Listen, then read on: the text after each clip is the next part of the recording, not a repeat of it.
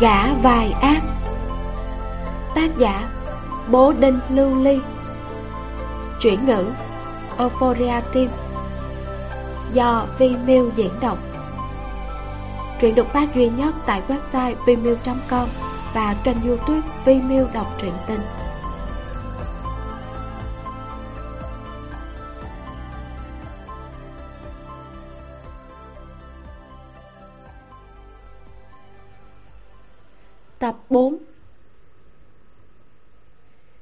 16 Đơn độc ở cùng nhau. Ngô Linh Tê bị đánh thức bởi cơn gió lạnh ẩm ướt. Nàng cảm thấy toàn thân đau nhức.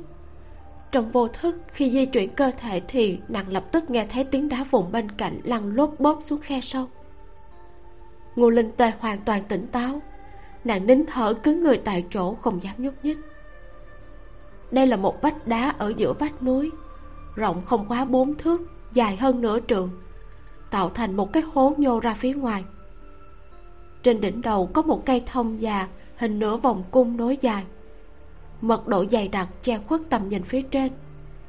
Nàng không biết khoảng cách từ đây tới rừng cây ở trên đỉnh núi là bao xa.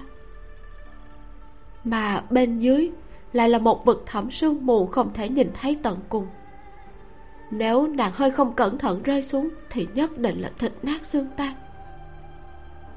Quay đầu lại nhìn, ninh ân còn đang nằm bất tỉnh bên cạnh nàng.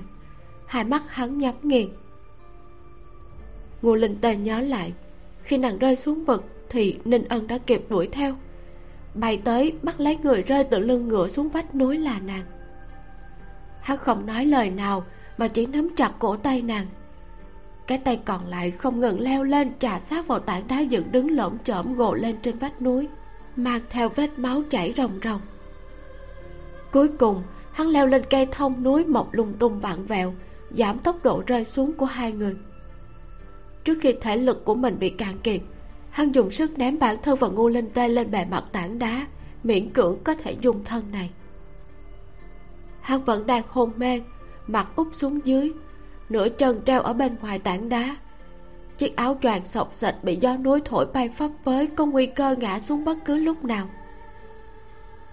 Không một chút do dự, linh tề đã vội vàng quỳ gối nghiêng người, dùng hết sức lực toàn thân, lôi chàng thiếu niên gầy gò nặng nề lên, xê dịch vào trong tảng đá treo leo. Dùng sức lật người ninh ân lại. Ngô linh tê mới phát hiện, trên xương mày của hắn có vết cắt nhỏ bàn tay trái nằm ngón của hắn huyết nhục mơ hồ. Có lẽ là do lúc nãy khi bị rơi xuống, hắn cố tìm chỗ bám víu gây ra. Bắt đầu từ khi gặp ninh ân, hắn vẫn luôn bị thương. Cho dù kiếp này có sự can thiệp của nàng, thì hắn vẫn không ngừng bị thương. Kiếp trước không có ai chăm sóc, không biết hắn đã sống như thế nào. Giữa không trung gió rất thảm thiết chân trời mây đen cuồn cuộn. Trên đầu cây thông bị thổi tới ồn ào vang dội. Ngô linh tề cảm thấy rõ ràng rằng bộ phận cứng rắn nhất trong trái tim nàng đang mềm đi, tan rã và cuối cùng nước tràn thành lục. Đôi mắt nàng hơi đỏ, dùng đầu ngón tay lạnh lẽo vỗ nhẹ lên gương mặt của ninh ân khạc tiếng gọi. Nè, ngươi tỉnh lại đi. Ngay khi đầu ngón tay nàng chạm vào mặt hắn nên ân đột nhiên mạnh mẽ mở bừng mắt ra. Còn người lạnh lùng cô quạnh như dạ thú. Bóng đêm tối đen như mực không thể phản chiếu một chút ánh sáng nào. Chỉ trong khoảnh khắc đôi mắt lạnh đạm như giếng cạn không có gợn sóng của hắn dần dần tập trung và rơi trên gương mặt tái nhợt lạnh lẽo của ngô linh tê. Tiểu thư. Hắn lên tiếng gọi rồi ngồi dậy ngô linh tê nhìn cánh tay trái của hắn với tư thế kỳ lạ, mềm oặt vặn ngược ra sau. Và lòng bàn tay với vô số vết trầy xước, máu me đầm đìa. Đôi mắt nàng chìm xuống, lẩm bẩm nói, tay của ngươi. Ánh mắt của ninh ân nhìn theo ánh mắt ngô linh tê, rơi xuống cánh tay trái đang rủ xuống một cách vô lực của mình. Sau đó nở nụ cười không tim không phổi. Không có gì đáng ngại chỉ là trật khớp thôi. Trật khớp mà thôi. Hơi thở của ngô linh tê bị chặn ở cuốn họng, nàng rung giọng nói. Tên điên này, rốt cuộc người có biết mình đang ở trong tình cảnh nào không? Mặt ninh ân không chút cảm xúc, đưa lòng bàn tay lên trên khớp vai trái, dùng sức vặn một cái. Chỉ nghe thấy một tiếng răng rắc rợn cả tóc gáy. Các khớp trật khớp đã được hắn nắn về chỗ cũ dường như cơ thể hắn là một con búp bê gỗ có thể tháo rời. Ngươi! Ngô linh tê nhất thời không nói nên lời. Chàng thiếu niên trước mặt không có cảm giác đau đớn, mặt mày lạnh lùng, ngược lại có vài phần giống kiếp trước.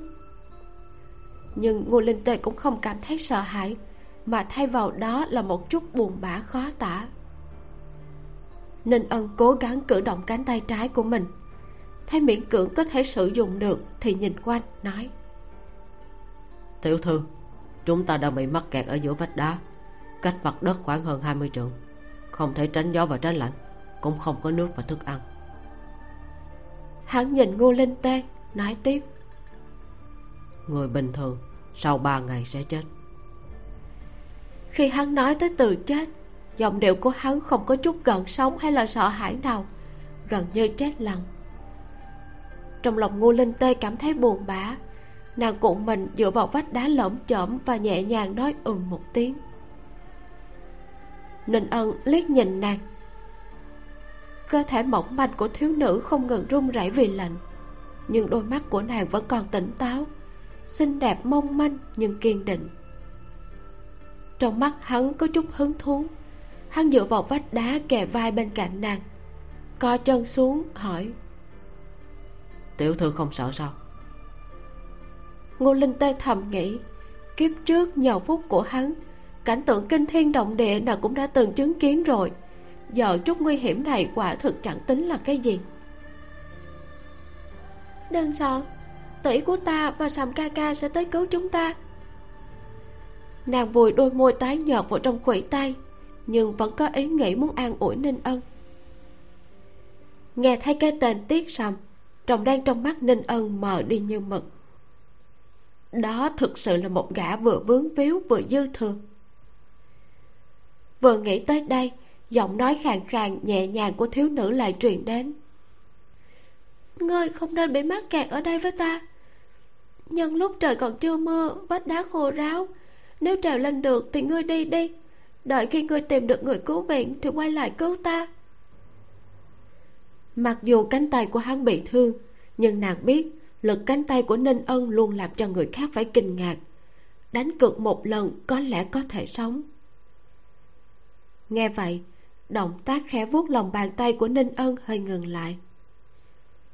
Khối đá này chỉ cách đỉnh vách núi không tới 10 trường với năng lực của hắn, quả thực có thể leo lên thoát khỏi nguy hiểm.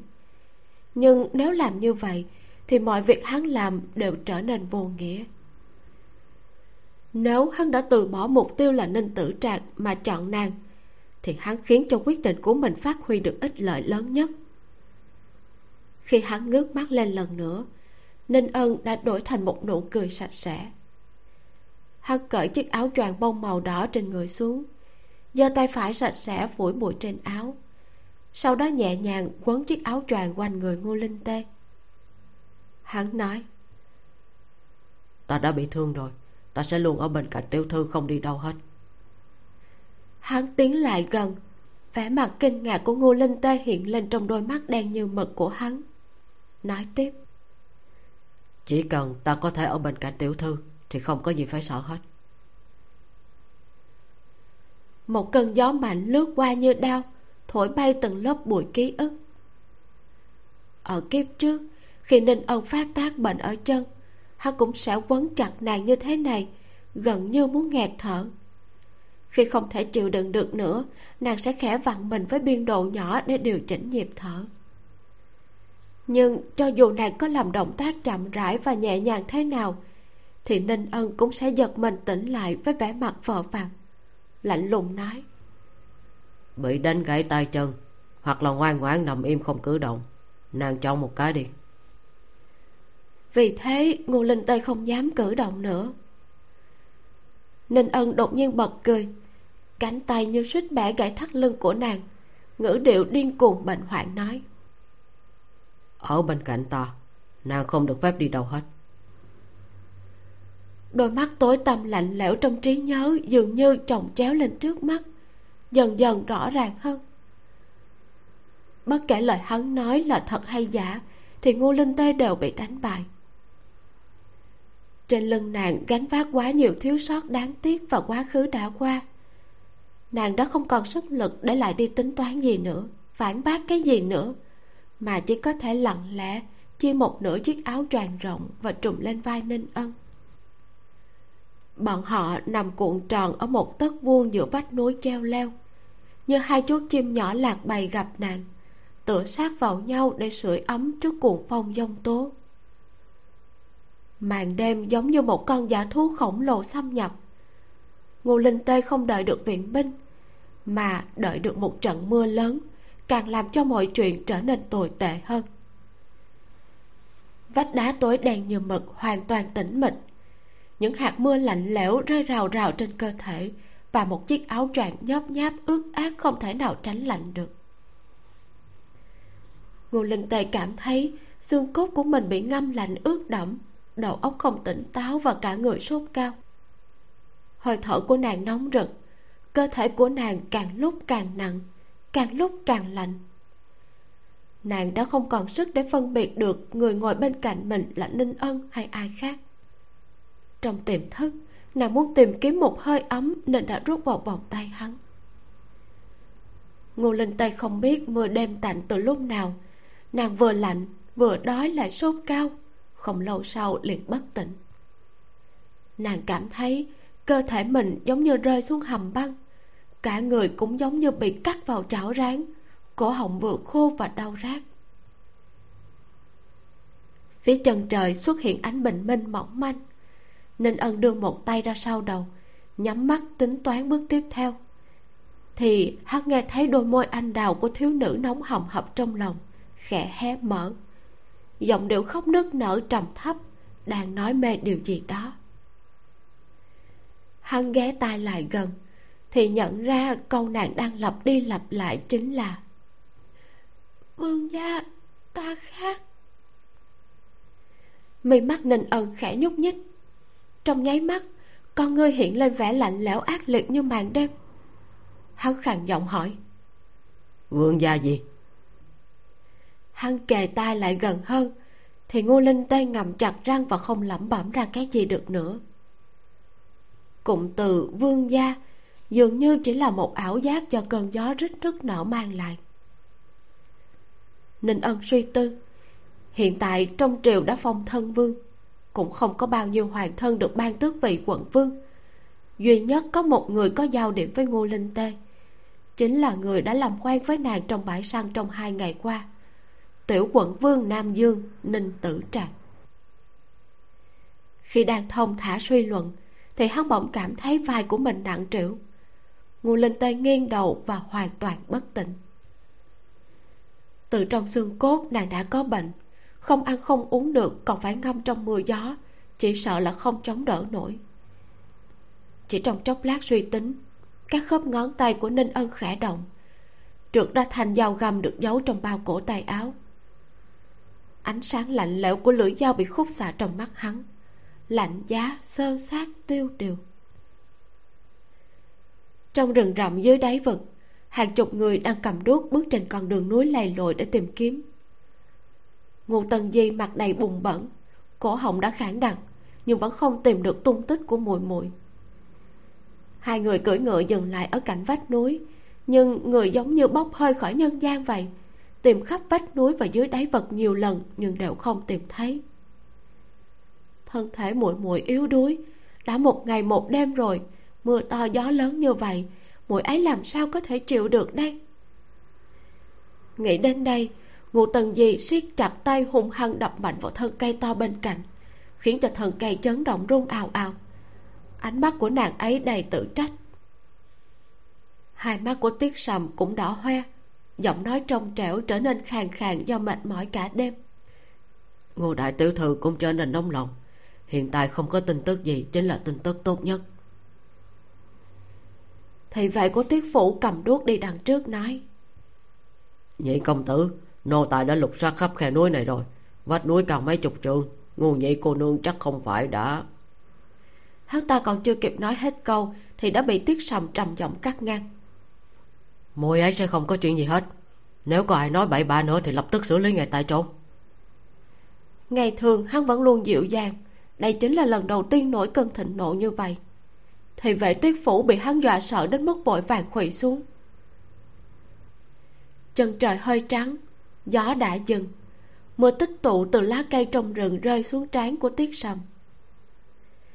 Hắn giơ tay hứng cái lạnh lẽo băng giá ánh mắt nhìn theo hạt mưa hướng lên trên, lại hướng lên trên và dán chặt vào phía trên vách đá lởm chởm mù sương ngụ tần di nhìn theo tầm mắt của hắn, lập tức hiểu ý. Trong mắt lóe lên một tia sáng ngời. Vẫn còn một chỗ chúng ta chưa tìm. Chính là vách núi trên những tảng đá. Ngô linh tê vừa khát vừa đói, đầu lưỡi khô rác, trong lúc mơ màng nàng cảm thấy một làn hơi ấm áp từ từ thấm ướt môi mình. Nàng muốn mở miệng đón lấy cam lộ, nhưng khớp hàm run rẩy khép chặt như vỏ sò, làm nàng không còn sức lực để mở ra. Nhưng người bên cạnh dường như cũng ý thức được vấn đề này. Dòng cam lộ ấy đã tạm thời biến mất. Chỉ chốc lát sau đó, bóng đen lại cúi xuống một thứ gì đó mềm mại và ấm áp dính vào bờ môi khô và run rẩy của nàng. Rồi tiếp theo đó là một luồng nhiệt trơn trượt cạy khớp hàm của nàng, đem theo chất lỏng ấm nóng với mùi tanh nồng mớm vào miệng nàng. Chất lỏng đó thật sự rất khó uống. Ngô linh tề vô thức nhíu mày, muốn dãy dụa nhưng một ngón tay cũng không nhấc lên nổi. Mí mắt nàng run rẩy, mở ra một khe ánh ban mai ảm đạm. Trong tầm mắt mơ hồ, chỉ nhìn thấy khuôn mặt tuấn tú của ninh ân được phóng đại vô hạn. Môi hắn đỏ hơn cả màu áo choàng. Hắn đổ thứ gì đó từng ngụm từng ngụm vào miệng nàng, lấp đầy cái dạ dày bỏng rác của nàng. Điều cuối cùng ngô linh tê nhớ được là trong mắt đen nhánh, không hề có chút gần sống và ham muốn tình dục nào của hắn một lần nữa tỉnh lại, ngô linh tê đã nằm trên chiếc giường mềm mại. Khi nàng mở mắt ra, đã thấy được màn trướng quen thuộc trong khuê phòng của mình. Trên án kỹ có ánh nến lờ mờ và bên ngoài cửa sổ là bóng đêm đen trầm lặng. Nàng vừa ngồi dậy đã thấy hồ đào vui mừng đến mức đánh vỡ cái chén trong tay, mừng rỡ chạy ra ngoài cửa.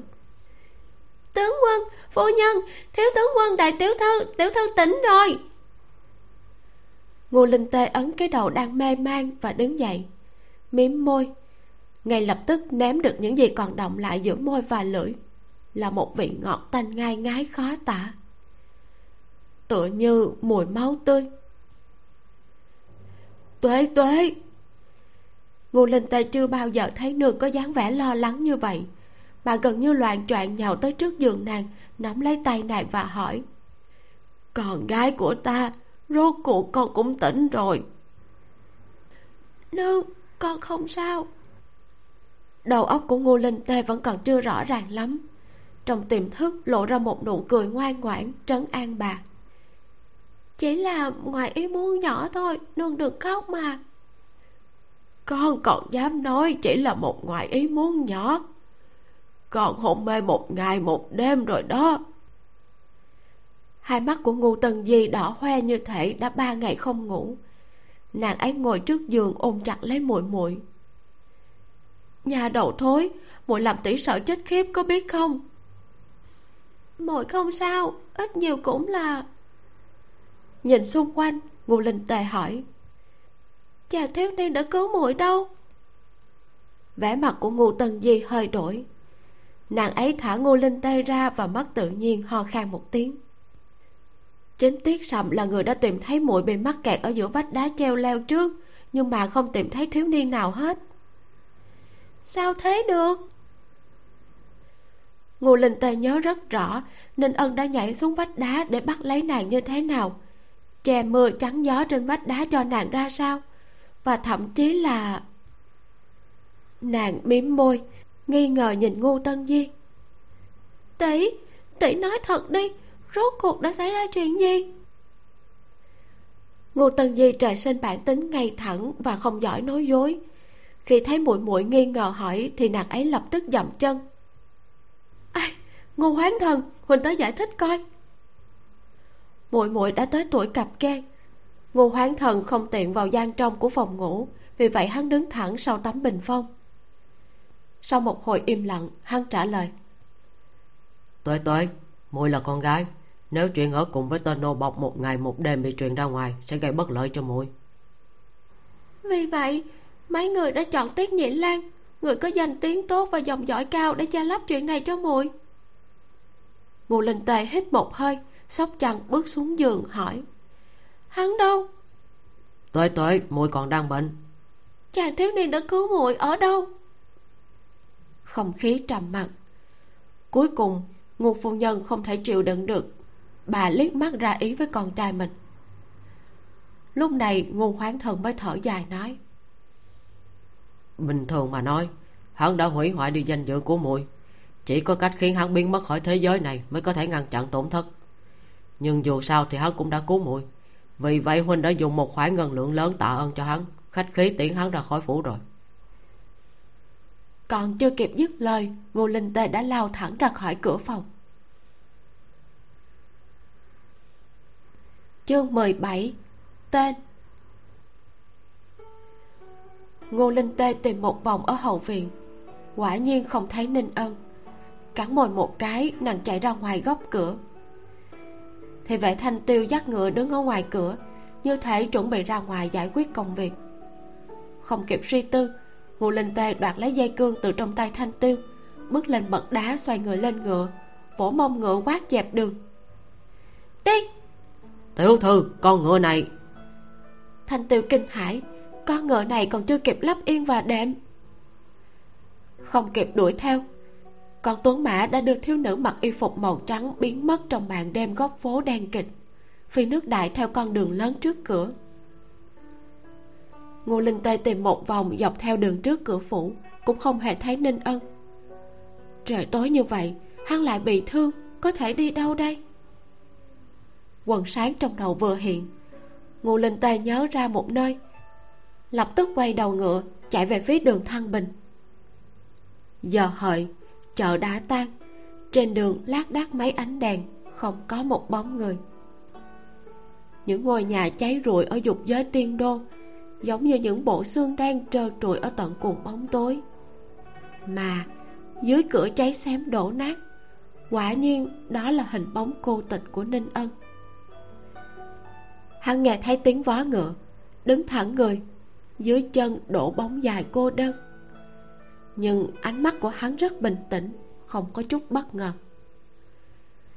Trong nháy mắt, bụi trần lắng động, khiến cho ngô linh tê không để ý đến bóng cách lưng xám lướt qua trên mái hiên. Sau khi bình tâm trở lại, chính là lan tràn đầy sự chua xót. Có lẽ ninh ân không có nhà bị cha và huynh đuổi ra khỏi phủ. Nơi tá túc trong tiềm thức của hắn vẫn là dục giới tiên đô ban cho hắn tổn thương vô tận và khuất nhục này. Hoặc có lẽ hắn cố ý trốn ở đây, nơi nàng có thể tìm thấy. Cho dù cố ý hay là vô ý ngụ linh tề đều không thể ngồi yên mặc kệ. Này! Ninh ân hơi ngẩng đầu trong mắt phản chiếu bóng dáng nhỏ bé của nàng đang cưỡi ngựa vội vàng dừng lại.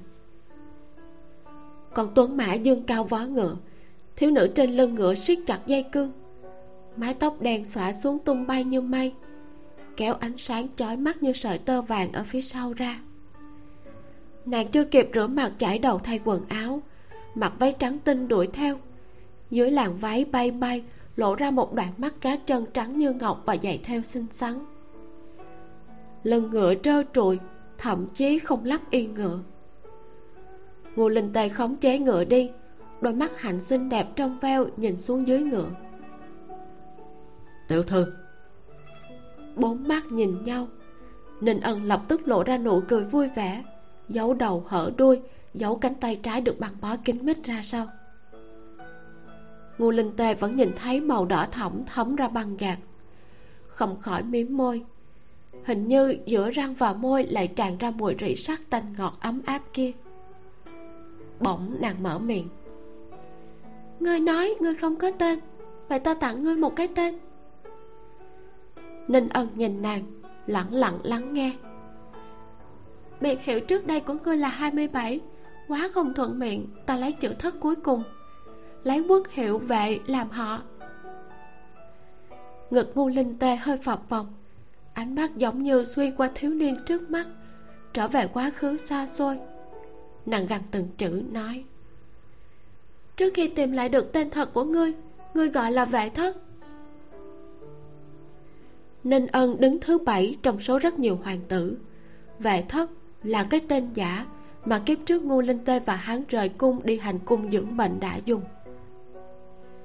Đó là cái tên chỉ có một mình nàng biết ninh ân khẽ mở to hai mắt. Trong con ngươi như nước động xẹt qua một tia kỳ lạ. Tên này hắn chưa từng nghe qua nhưng không biết vì sao lại có một cảm giác quen thuộc khó có thể nói thành lời. Hắn lặp lại. Vậy thất giọng nói của thiếu niên khàn khàn mà hơi nghi ngờ cùng với tiếng gió thổi nhẹ nhàng rơi xuống. Ngô linh tê gật đầu tay cầm chặt dây cương lại nới lỏng. Nàng từ từ cúi người trên lưng ngựa. Lần đầu tiên chủ động đưa tay về phía ninh ân. Đôi môi đỏ mọng của nàng khẽ thở gấp, nói, về nhà với ta vệ thất. Một chữ nhà là từ buồn cười nhất thế gian. Nhưng nói ra từ môi nàng lại có loại trầm tĩnh không thể giải thích được, khiến cho người ta tin tưởng và nghe theo yết hầu của ninh ân giật giật ngẩn người trong giây lát. Từ từ nhấc tay bên phải sạch sẽ lên, nhẹ nhàng đặt các đốt ngón tay vào lòng bàn tay nàng. Hắn nói, được. Bàn tay nhỏ bé đó mềm mại mảnh khảnh, lại ấm áp mềm dẻo, chỉ với một cái kéo nhẹ đã kéo ninh ân lên lưng ngựa. Thiếu niên nghèo và thiếu nữ kiều quý đều là vào đêm nay. Mỗi người bắt đầu một canh bạc lớn với một con đường phía trước không xác định. Tay trái của người bị thương, thân thể không tốt tốt nhất là nắm lấy ta. Ngã xuống ta không chịu trách nhiệm nhặt đâu. Giọng nói của thiếu nữ phía trước truyền tới. Ninh ân rủ mắt, lưỡng lự vươn tay, vòng tay ôm eo nàng. Mảnh khảnh, mềm mại như thể hai bàn tay có thể siết chặt. Lần đầu tiên trong đời hắn tò mò về cơ thể nữ nhân. Đang thắc mắc rốt cuộc dưới bàn tay là nhuyễn ngọc gì làm ra? Thì thấy một cái khuỷu tay chạm vào lời cảnh cáo yếu ớt của thiếu nữ truyền đến. Nắm y phục không được chạm lung tung. Dạ tiểu thư. Giọng nói ngoan ngoãn của thiếu niên phía sau nhưng trong mắt lại rõ ràng lộ ra ý cười đen tối. Phủ tướng quân vẫn sáng rực. Ngô linh tê đi vào từ cửa phụ đưa ninh ân đến sảnh phụ. Suốt đoạn đường, người hầu lần lượt kho mình hành lễ, nhưng ai cũng không dám nhìn nhiều hơn một cái, nói nhiều hơn một chữ. Nhìn thấy con gái về, ngô tướng quân và ngô phu nhân đầu tiên là thở vào nhẹ nhõm ánh mắt lập tức dừng ở trên người thiếu niên mặc y phục đen phía sau nàng. Lòng mày vừa mới giãn ra lại bất giác nhíu lại. Cha, nương, huynh, tuế tuế về rồi. Nàng cẩn thận nhìn phản ứng của cha và huynh, xem họ có nhận ra thân phận của ninh ân hay không. Nhưng không ngờ, sắc mặt của cha và huynh ngoài hơi đau đầu không hài lòng, cũng không có gì khác thường. Bọn họ không biết ninh ân đối mặt với sự dò xét nghiêm nghị của ngô tướng quân, vẻ mặt ninh ân cũng thản nhiên, chỉ là mắt hơi tối lại một chút. Thấy tầm mắt ngô linh tê nhìn tới, hắn lập tức nở nụ cười, như là gió xuân làm tan tuyết vậy. Ngươi đi xuống nghỉ ngơi trước đi, đồ ăn và thuốc trị thương ta sẽ bảo người mang đến phòng cho ngươi. Giọng ngô linh tê chậm lại, mắt hạnh kiên định yểu điệu như vậy lại chói mắt như thế. Ninh ân rất nghe lời miễn cưỡng hành lễ với ngô tướng quân và ngô phu nhân rồi lùi ra. Ngu hoán thần hít sâu một hơi mở miệng trước. Tiểu muội muội quá mềm lòng rồi. Muội còn chưa xuất giá gặp nạn ở xuân tiêu. Dù cho kẻ không tên không họ kia đối xử với muội trung thành hơn nữa cũng không thể. Hắn không phải là kẻ ăn xin ngu linh tê nhìn về phía ngu hoán thần nghiêm túc nói. Hắn có tên gọi là vệ thất. Tên vốn không quan trọng danh tiếng của muội mới là quan trọng nhất. Ngu hoán thần hướng phía trước nói tiếp. Cho dù hắn cứu muội một mạng muội cũng từng ở trong tuyết lớn cứu hắn một mạng. Hai bên bù trừ muội hoàn toàn không nợ hắn gì cả. Đền đáp bằng số tiền lớn đưa hắn ra khỏi phủ mới là kết cục tốt nhất ngô linh tê nhận lấy áo choàng thị tỷ đưa tới, quấn trên người, khẽ cười, nói, huynh, thật ra trong lòng huynh rất rõ, muội cứu hắn chỉ là dễ như trở bàn tay. Hắn cứu muội lại đánh đổi bằng cả tính mạng, sao có thể coi như nhau được?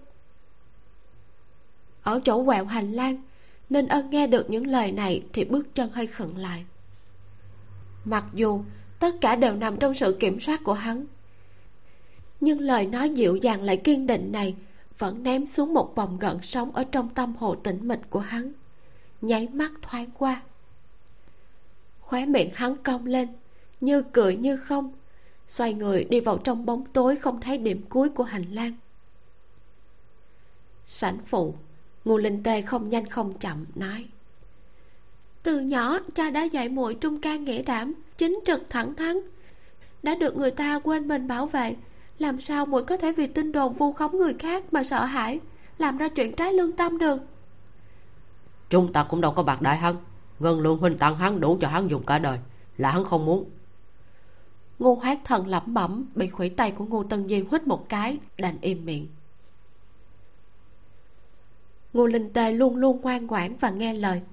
Lần đầu tiên cố chấp như thế ngô phu nhân chỉ có thể thở dài nháy mắt với trượng phu vẻ mặt ngô tướng quân trở lại bình thường lộ ra nét mặt vui mừng liên tục gật đầu nói. Không hổ là con gái của ngô uyên ta có nghĩa khí có trách nhiệm. Ngô phu nhân liếc ông một cái. Phu quân tuế tuế cũng không phải nam nhi cần nghĩa khí để làm cái gì? Tuế tuế cho phép huynh nói nhiều một câu muội sẽ không ngô hoán thần muốn nói lại thôi ngoại hình của thiếu niên đó cực kỳ xuất sắc, thậm chí so với tiết sầm còn hơn một bậc. Hắn lo lắng mỗi mùi tâm tư đơn thuần sẽ vì báo ân mà đánh đổi hạnh phúc cả đời mình. Dù sao, tiết sầm mới là người phù hợp với nàng. Ngô linh tê hiểu ý của huynh trưởng, vội vàng lắc đầu nói, huynh yên tâm, muội có thể phân biệt ân tình và tình cảm nam nữ mà. Những ngày này ngô linh tê luôn suy nghĩ làm sao để nói cho cha và huynh biết thân phận của ninh ân, để thuyết phục bọn họ nâng đỡ ninh ân. Tương lai dựa vào chỗ dựa vững chắc nhất này để tìm ra hung thủ thật sự phía sau hãm hại ngô gia. Nhưng kiếp trước kiếp này, loại chuyện thần thánh siêu nhiên này, người bình thường tuyệt đối khó mà tin được. Hơn nữa, bây giờ quỹ đạo vận mệnh đã lệch hướng nàng đã thay đổi mối nguy hủy diệt của cuộc bắc chinh. Hiện giờ, mỗi ngày đều là trải nghiệm hoàn toàn mới. Không thể dự đoán được chuyện sau này để làm bằng chứng. Lúc nãy, thấy cha và huynh không nhận ra ninh ân là thất hoàng tử. Nàng kết luận mình không có cách nào dùng lời tiên tri trọng sinh để làm cớ thuyết phục bọn họ. Nếu không, trọng thần đương triều đều không thể nhận ra hoàng tử lưu vong lại được nàng một tiểu thư ở khuê phòng nhận ra và đón về. Cho dù là chỗ ninh ân hay là chỗ cha và huynh đều không thể nói rõ, chỉ làm cho sự việc trở nên rối loạn. Tiếp theo, chỉ có thể ném ra một chút manh mối để cho cha và huynh tự tra ra. Đợi cha và huynh tra ra thân phận của ninh ân, có lẽ nàng đã thay đổi được tính khí máu lạnh tàn bạo của hắn đến lúc đó lại thuyết phục cha và huynh bồi dưỡng hoàng tử đức hạnh gặp nạn này. So với việc thuyết phục bọn họ bồi dưỡng một tên điên thô bạo, thì dễ dàng hơn nhiều. Nghĩ đến đây, ngô linh tề mím môi nói, thật ra, con đối xử với hắn như thế, ngoài sự chân thành của hắn, càng là bởi vì ánh mắt và khí chất của hắn nói cho con biết, người này tuyệt đối không phải là người bình thường đôi mắt của nàng trong suốt nhìn về phía cha, đánh cược vào tài năng của hắn, nhẹ giọng nói. Cha đã từng nói quân của ngô gia sẽ không chôn vùi bất kỳ một nhân tài nào, không phải sao? Tôi tôi nhắc nhở như vậy, ngược lại cha lại nhớ ra. Thiếu niên đó trông có vẻ gầy yếu, lại cực kỳ dũng cảm. Khi phách cắt cổ tài lấy máu, ngay cả cha thấy cũng phải kính nể ngô tân di khoanh tay trước ngực, cau mày nói. Vừa rồi hắn đứng ở bậc thềm, không tự ti cũng không kiêu ngạo. Khí chất tuyệt đối là nô bình thường không thể có. Bên cạnh đó, ánh mắt kiên nghị của ngô tướng quân đã dao động. Bấm tay, chỉ vào tay vịnh ghế giường ngô tướng quân thở dài nói. Còn gái ngoan, vậy còn định sắp xếp tiểu tử đó như thế nào? Ngô linh tê không cần nghĩ ngợi, ngước mắt nói.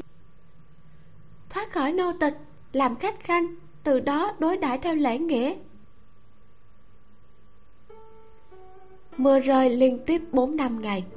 Buổi chiều cuối cùng cũng nhìn thấy mặt trời trời trong toàn bộ hoa đào trong viện đều nở rộ. Gió xuân thổi qua, mưa rơi tí tách. Hương hoa ẩm ướt thoảng qua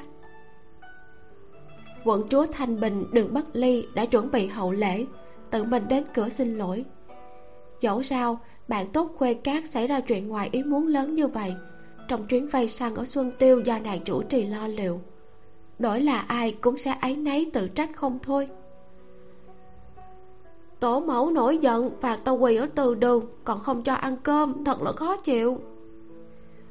Vừa gặp mặt, đường bất ly đã càm ràm khóc lóc kể lễ ôm lấy ngô linh tê tuế tuế à xin lỗi nha, là tao quản thúc không nghiêm hại ngươi rồi.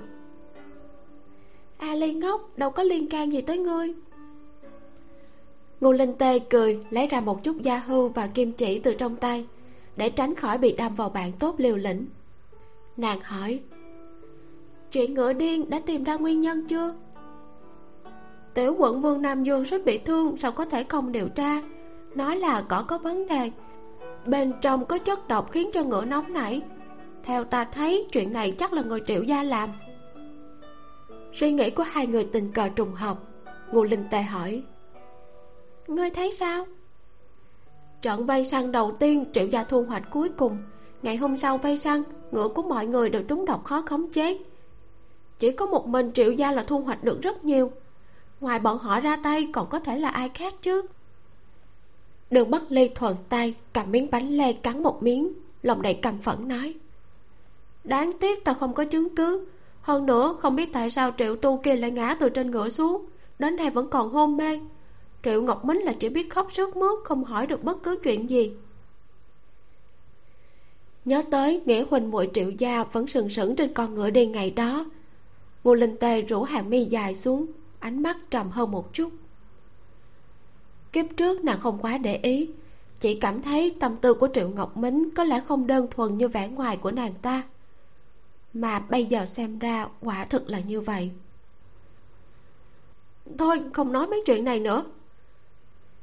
Đường bất ly vỗ những mảnh vụn trên tay, cắt đứt suy nghĩ của ngô linh tê. Từ lúc vào cửa thì ta thấy người đang khâu giày da hưu này, nhìn kiểu dáng là của nam nhân. Tặng ai vậy? À biết rồi nha. Chẳng lẽ là tiết nhĩ lan? Đường bắc ly nghiêng người tới, cười không đoan chính, nói. Hắn chính là anh hùng cứu mỹ nhân.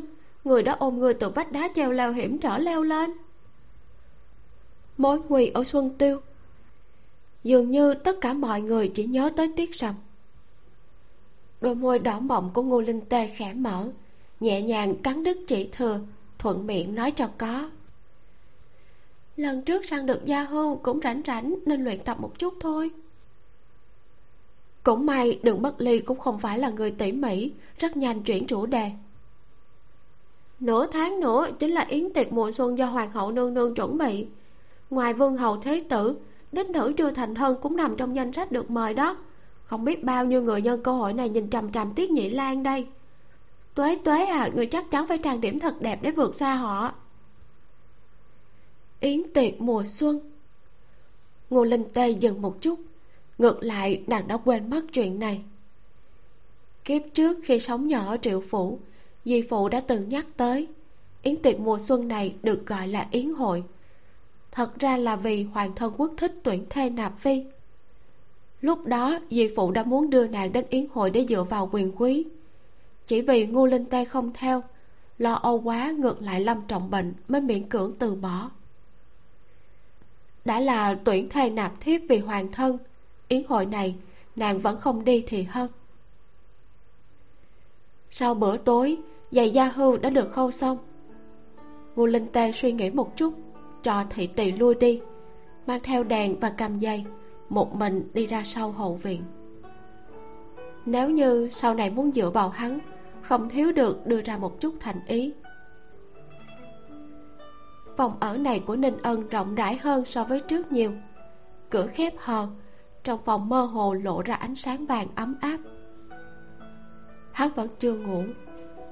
Ngô linh tê lặng lẽ tới, sợ đánh thức thì vệ ngủ say bên cạnh. Nàng hạ tay gõ cửa xuống, trực tiếp đẩy cửa đi vào. Một chân vừa bước vào, nàng đang nâng đèn ngay người đứng tại chỗ. Bên cạnh bàn nến nên ân cởi y phục nửa bên trái. Đang để trần ngực và cánh tay, thầy thuốc băng bó cho vết thương chảy máu trên cẳng tay. Ánh sáng ấm áp của ngọn nến chiếu trên những đường cơ bắp cân đối của hắn. Không trắng lạnh như trước, ngược lại lộ ra sự ấm áp như ngọc. Miễn là đừng nhìn đến vết thương do dao chém giả mang ở bên trên. Thấy ngô linh tê xông vào cửa ninh ân chưa từng có chút lúng túng. Hắn nghiêng đầu cắn một đầu bàn gạt rồi thắt lại. Y phục còn chưa mặc xong đã lộ ra nụ cười. Giống như nhìn thấy nàng là chuyện gì đó cực kỳ vui đứng lên gọi. Tiểu thư. Ngô linh tê trở tay đóng cửa lại hắn giọng nói. Vết thương của ngươi thế nào rồi? Không đâu. Hắn lắc đầu trong đôi mắt đen có ánh sáng mờ nhạt không thể giải thích được. Ngô linh tê không nhịn được mà cong khóe môi. Nàng đặt giày da hưu lên bàn nói thẳng. Cho ngươi nè. Ninh ân sờ giày da hưu ngón tay quấn băng gạt lướt qua từng đường kim mũi chỉ tỉ mỉ ngẩng đầu hỏi. Tiểu thư làm cho ta sao? Nhặt được ở trong kho. Ngu linh tê không thèm nhấc mắt lạnh nhạt nói thử xem có vừa chân không? Nàng bảo ninh ân làm cái gì ninh ân ngoan ngoãn làm cái đó rất nghe lời. Hắn thay giày đứng dậy nhẹ nhàng đi hai bước. Rất vừa. Lúc ngẩng đầu ý cười trong mắt hắn càng sâu hơn một chút hỏi. Nhưng mà tiểu thư làm sao biết được kích thước giày của ta? Ngô linh tề suýt nữa là bị sặc chương 18 giày da. Kiếp trước, ngô linh Tê ở phủ nhiếp chính vương có một khoảng thời gian rảnh rỗi rất nhiều. Ngoại trừ đọc sách, viết vẽ, làm chút đồ nữ công gia tránh thì chẳng còn gì nữa. Hai năm trôi qua, kỹ thuật may đế giày của nàng đã luyện thành một cách hoàn hảo.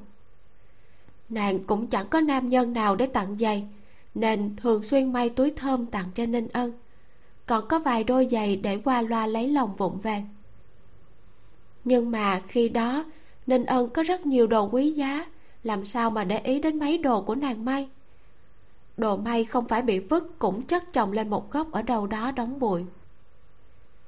Cô linh tê cũng không thèm để ý, nàng tặng là việc của nàng, hắn vứt là việc của hắn, không liên quan gì tới nhau. Từ ban đầu, đường may còn xiên xẹo lệch lạc về sau càng chỉnh tề, tỉ mỉ hơn.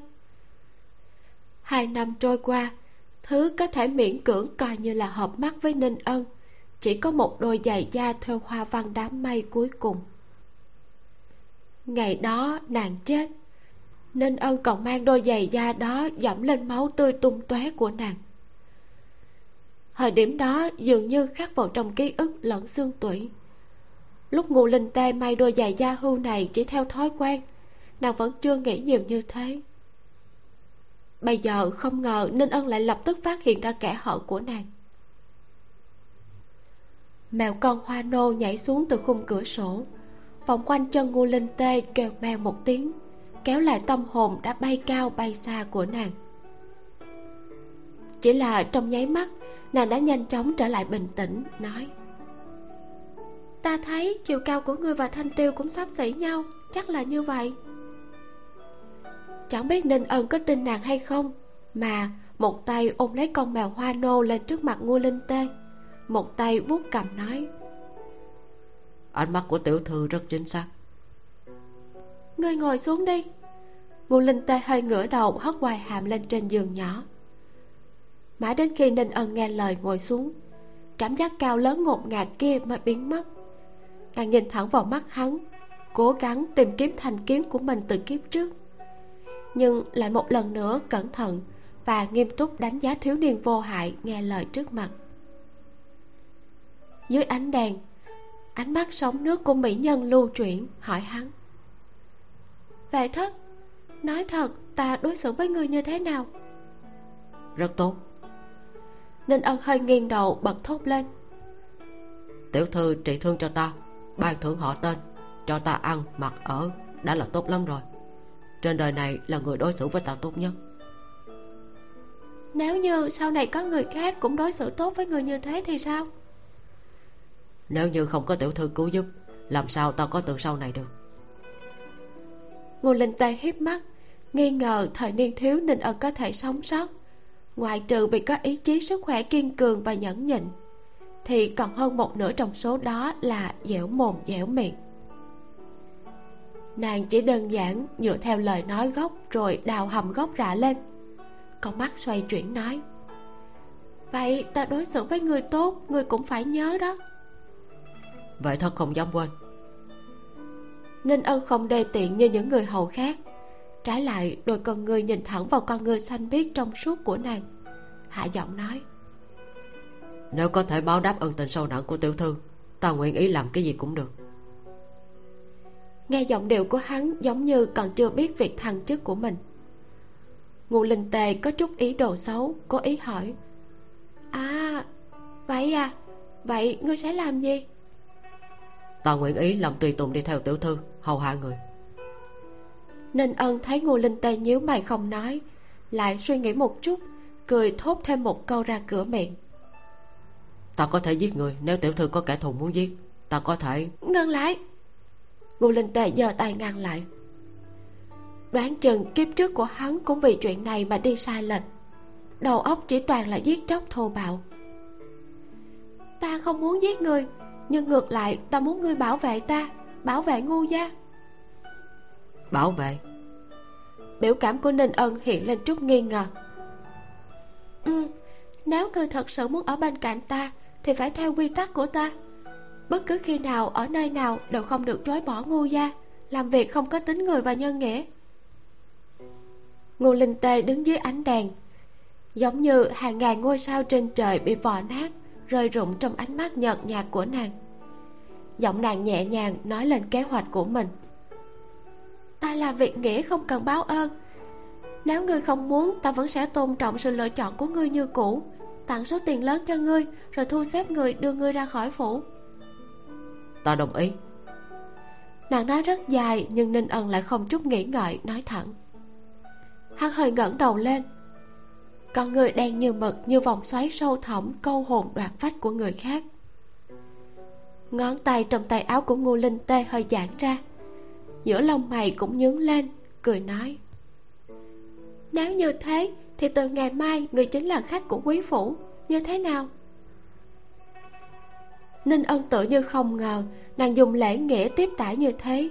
Hắn khẽ run từ khách nghe rất êm tai nhưng vẫn là người ngoài không tiện cho hành động thăm dò của hắn. Vệ thất xuất thân thấp hèn kiến thức nông cạn nguyện làm thị vệ bên cạnh bảo vệ tiểu thư. Nên ân cụp mắt che đi tình cảm ở đáy mắt nhẹ giọng nói. Chỉ cần có thể ở lại bên cạnh tiểu thư thì thế nào cũng được kiến thức nông cạn sao? Đâu có phải như vậy. Sau hai, ba năm, giang sơn hoàng đế đều là con kiến trong lòng bàn tay hắn. Chỉ cần biết nhẹ là chết hết. Trong lòng ngô linh tê oán thầm, lặng lẽ nhìn thái độ khiêm tốn và ân hận của hắn. Tuy nhiên, hắn thật sự nhắc cho nàng rằng, nếu như ninh ân làm khách ở ngô phủ, thật sự là gây nhiều sự chú ý, dễ bị người có ý đồ khác đào bới xuất thân của hắn do đó sẽ làm cha huynh cuốn vào trong vòng tranh chấp nguy hiểm. Không bằng để hắn làm thị vệ để che giấu thì sẽ ổn thỏa hơn.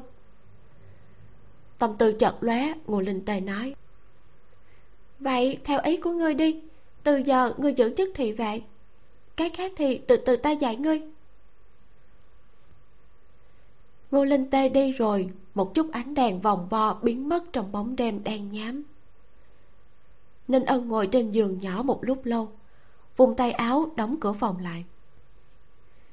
Ninh ân cởi giày da hưu ra, dựa theo ánh sáng lạnh và tĩnh mịch ở bề cửa sổ trong chốc lát, sau đó buông lỏng hai tay. Đôi giày mới tinh rơi xuống mặt đất vang lên tiếng cột. Giống như phát hiện ra trò gì mới, hắn còng cùi chỏ nhếch môi, từ trong lòng ngực vang lên một tiếng cười trầm đục thiếu nữ nhỏ tưởng tầm tư kín đáo, nhưng nói dối cũng chẳng xong. Đồ giày da hưu này vừa mới lại vừa vặn, không thể nào lấy từ đống đồ tồn động trong phòng kho được. Nàng chăm sóc hắn như vậy, càng giống như đang cố gắng khoác da dê lên người giả thú, trong gông xiềng đầy ôn nhu. Nàng đoán ra thân phận của hắn rồi sao? Không thể nào. Rất nhanh, ninh ân từ bỏ suy nghĩ này cha con ngu uyên cũng không nhận ra hắn. Thì đừng nói chi đến việc một nữ tử hiếm khi bước chân ra khỏi phòng của gia đình. Hơn nữa, hắn quan sát hồi lâu cũng phát hiện ngụ linh tê rất đơn giản, vẫn chưa đáng phải liên quan đến hoàng tộc trong cung. Trên người nàng cất giấu bí mật đến nay vẫn chưa mở ra. Ánh sáng trong sương mù càng ngày càng lóa mắt, càng ngày càng chói lọi, kéo người ta phải tới gần thăm dò nếu theo tính cách của ninh ân trước đây, tất cả những người đã từng thấy mặt thấp kém và chật vật của hắn đều bị hắn lợi dụng giết người rồi dùng một cây đuốc xóa sạch mọi chuyện. Nhưng bây giờ, hắn lại có chút không nở ra tay giết nàng. Ánh trăng rơi về phía tây, bóng đêm vắng lặng. Bên cửa sổ, một con bướm nhỏ vỗ cánh bay về phía ánh nến. Thoáng một chút đã bị hóa thành khói xanh tiêu tan. Dĩ nhiên không nhận rõ ai là người nắm chủ chốt, ai là con mồi. Bạn đang nghe Vimeo diễn đọc tại kênh youtube Vimeo đọc truyện tình và website vimeo.com hãy nghe truyện tại kênh chính thức để ủng hộ cho mình nhé. Đầu tháng 3 tiệc xuân ngô linh tê vốn quyết định cố ý giả vờ bệnh tránh khỏi tiệc rượu này. Nào ngờ nàng còn chưa kịp kéo lông mèo hoa nô giả vờ dị ứng, thì tỷ tỷ lại bị bệnh trước nàng. Trên mặt xuất hiện mấy nốt sưng đỏ, nhìn thật là nghiêm trọng. Lần trước chuyện ở bắc chinh, hai phụ tử ngu gia đều bị bệnh nên không xuất trình được. Lần này là tiệc xuân, nếu hai con gái cũng bệnh không đến tiệc nữa sẽ không tránh khỏi làm cho hoàng đế khó chịu và nghi ngờ ngô linh tê suy đi nghĩ lại, chỉ có thể đại diện ngô gia đến dự tiệc. Hồ đào có chút không quen nhìn ngô linh tê không chút phấn son, nhỏ giọng nói. Tiểu thư, cô nên đổi một bộ y phục khác đi. Trên yến tiệc, các cô nương gia đều mặc y phục lộng lẫy, cố gắng thể hiện bản thân. Cho dù gương mặt của tiểu thư đẹp, nhưng trang phục này quá mộc mạc cũng sẽ không nổi bật, người ta không chú ý đâu không chú ý mới tốt. Ngô linh tê cười, đẩy trăm cài trong tay hồ đào ra, đứng dậy soi gương trước sau rồi mới hài lòng bước ra cửa. Bên cạnh xe ngựa có một người đang đứng, là ninh ân. Ninh ân nhìn thấy ngô linh tê với tỳ nữ cùng nhau bước xuống cầu thang. Con ngươi đang trầm của hắn xẹt qua một chút sóng gợn nhẹ nhàng. Hôm nay, nàng chỉ mặc y phục mộc mạc, tóc búi đơn giản chỉ dùng một cây trăm cắm vào. Càng làm nổi bật lên gương mặt linh động tự nhiên, chỉ xem là thanh tú. Khóe môi ninh ân khẽ nhếch, chủ động đưa tay về phía trước. Ngô linh tê bắt lấy cánh tay của hắn lên xe. Tay trắng sáng vừa chạm vào khoảng cách gần, cả cổ tay cứng rắn sần sùi như da trâu của hắn lưu lại chút hương nhàn nhạt của nữ tử. Ngô linh tê nhớ cái gì đó, vén rèm xe nói với ninh ân lần này vào cung ngươi không cần theo.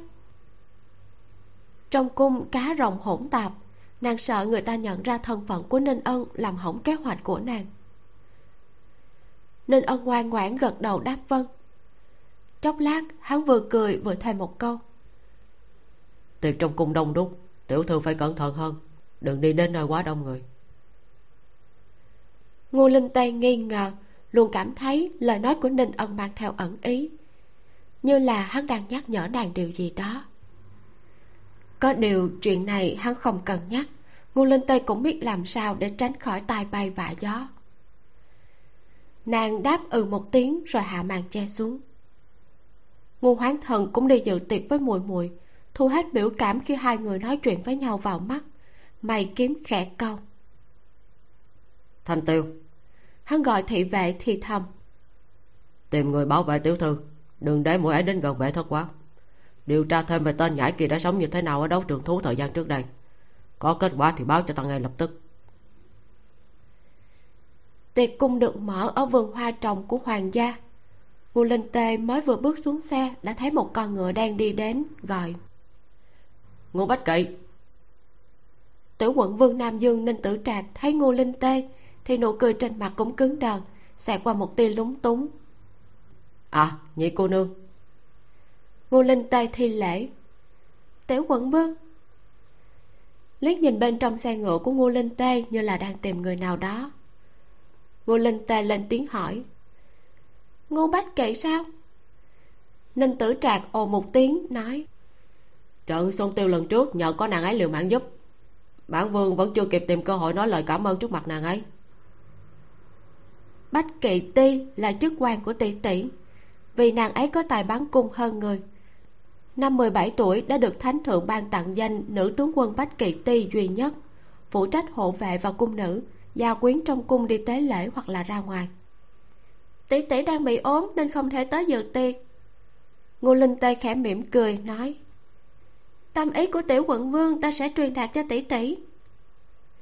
Dứt lời, nàng không ở lại nói chuyện, cùng đi với ngô hoán thần đã bỏ bội đau xuống vào cửa dự tiệc thành tây chùa kim vân.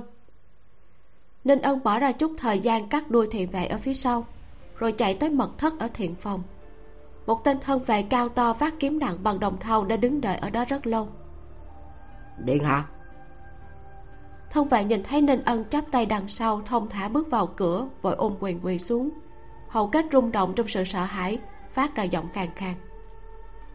Thuộc hạ tới muộn xin điện hạ trách tội thiếu niên mặc áo đen xoay người ngồi ở trên giường nhỏ chọc lấy đôi mắt của hắn. Muốn ta ra tay nhanh như vậy sao? Trên trán thân vệ chảy mồ hôi lạnh ròng ròng. Hắn ta nuốt nước bọt rút kiếm nặng từ trên lưng vung lên. Theo một tiếng cành khô bẻ gãy cái bàn cũng vỡ ra một đầu ngón tay lăn lồng lóc xuống mặt đất. Kiếm nặng rơi xuống đất dấy lên một đám bụi bặm thân vệ ôm ngón tay bị cắt đứt từ trong khe hở máu me chảy ra đầm đìa môi run rẩy nói. Điện hạ ẩn núp đã lâu. Lần này triệu tập trung thuộc hạ tới là muốn ra tay. Không ta đã đổi ý. Nên ân liếc qua không trung lầu bầu nói. Ngô gia nắm trong tay quân lính quan trọng. Một khối mở dày như thế chiếm đoạt sẽ có giá trị hơn là hủy diệt. Thân vệ ngạc nhiên hỏi. Ý của điện hạ là nên ân cười bình thản ý vị sâu xa nói. Con mồi thú vị phải nuôi cho mập rồi từ từ ăn mới là tận hưởng nhất không phải sao? Ánh mắt hắn rơi trên đôi giày da hưu. Trên đó xuất hiện hai giọt màu đỏ tươi cực nhỏ. Đây là máu của thân vệ chặt đứt ngón tay không cẩn thận bắn lên. Ý cười trong đáy mắt hắn chìm xuống. Hắn như có như không vuốt vuốt dao găm giữa ngón tay nhẹ giọng nói chiếc kích à. Người làm bẩn giày mới của ta rồi. Rõ ràng giọng nói không phân biệt được buồn vui, nhưng chiếc kích cảm giác được một luồng sát khí lạnh lẽo ép thẳng đến chỗ mình, ép tới mức cơ thể tám thước của hắn đổ xuống đất ầm ầm, quỳ sát dậy không nổi. Chương 19 hôn sự. Tiệc xuân được đặt trong vườn thượng uyển có chỗ ngồi riêng cho nam và nữ, ngăn cách nhau bằng một bức tường. Sau khi tách ra với ngô hoán thần, ngô linh tê đi đến chỗ gia quyến và tìm một góc khuất để ngồi. Cùng lúc đó, thái tử ninh đàn khoanh tay bước lên lầu quỳnh ngọc. Theo sau là một thái giám trẻ tuổi trong trang phục màu đỏ sẫm và thắt lưng bằng ngọc. Thi thể trái đen của người thanh niên được tìm thấy ở đấu trường thú thực sự có một vết sẹo do một dao găm đâm trên ngực. Nô tài nghĩ đó là thất hoàng tử. Thái giám mặt trắng, không có râu, mang theo một loại nữ tính vượt qua tuổi tác và giới tính. Hắn ta chậm rãi nói, trên đời không ai có thể uy hiếp địa vị của người. Điện hạ, tại sao phải lo lắng? Nghe vậy, ninh đàn hừ một tiếng tốt nhất là như thế. Nếu như ta phát hiện tên khốn kia còn sống, đầu thái giám của người cũng nên rơi xuống đất rồi. Nghe thấy từ thái giám thái giám trẻ tuổi nheo đôi mắt thon dài lại, nhưng nụ cười không thay đổi. Không dám. Ngừng một chút, hắn ta lại nói. Ngoài ra, hoàng hậu nương nương nhờ thần nói với điện hạ rằng tất cả các quý nữ chưa có hôn sự ở kinh thành hôm nay đều đến dự tiệc xuân. Điện hạ có thể nhân cơ hội này để chọn một thái tử phi mới. Nương nương còn nói đích nữ của ngô đại tướng quân rất thích hợp. Lập ai cũng không thể lập nữ nhân của ngô gia. Bảo mẫu hậu từ bỏ ý định này đi. Ninh đàn leo lên tầng cao nhất của lầu quỳnh ngọc. Đứng bên cửa sổ nhìn toàn cảnh chỗ ngồi của các khách mời nữ của tiệc xuân nhìn nhóm nữ nhân trang điểm dày và lộng lẫy một cách không có hứng thú. Trên khuôn mặt hắn ta lộ rõ vẻ bực bội. Ta đã nhìn thấy ngô tần di kia. Ngoại hình cũng chỉ trên mức trung bình. Chẳng hề có chút hương vị nữ nhân chút nào. Ngô gia nắm giữ binh quyền hoặc là diệt trừ tận gốc. Nếu không thể thu vào dưới trướng thì sẽ luôn là mối đe dọa của điện hạ nói rồi ánh mắt của thái giám nhìn vào một góc nào đó hiếp mắt. Nghe nói ngu gia còn có một cô con gái nhỏ. Ninh đàn nhìn theo tầm mắt của hắn ta khinh thường nói. Con gái lớn đã như thế con gái nhỏ thì sao? Nữ tử được nam nhân lỗ mãn trong quân đội nuôi lớn nghĩ tới đã thấy thô tục như nhau. Oán giận đột nhiên im bặt ánh mắt của hắn ta rơi vào góc phía tay của yến tiệc đồng tử hơi mở ra, nhìn đến dại ra.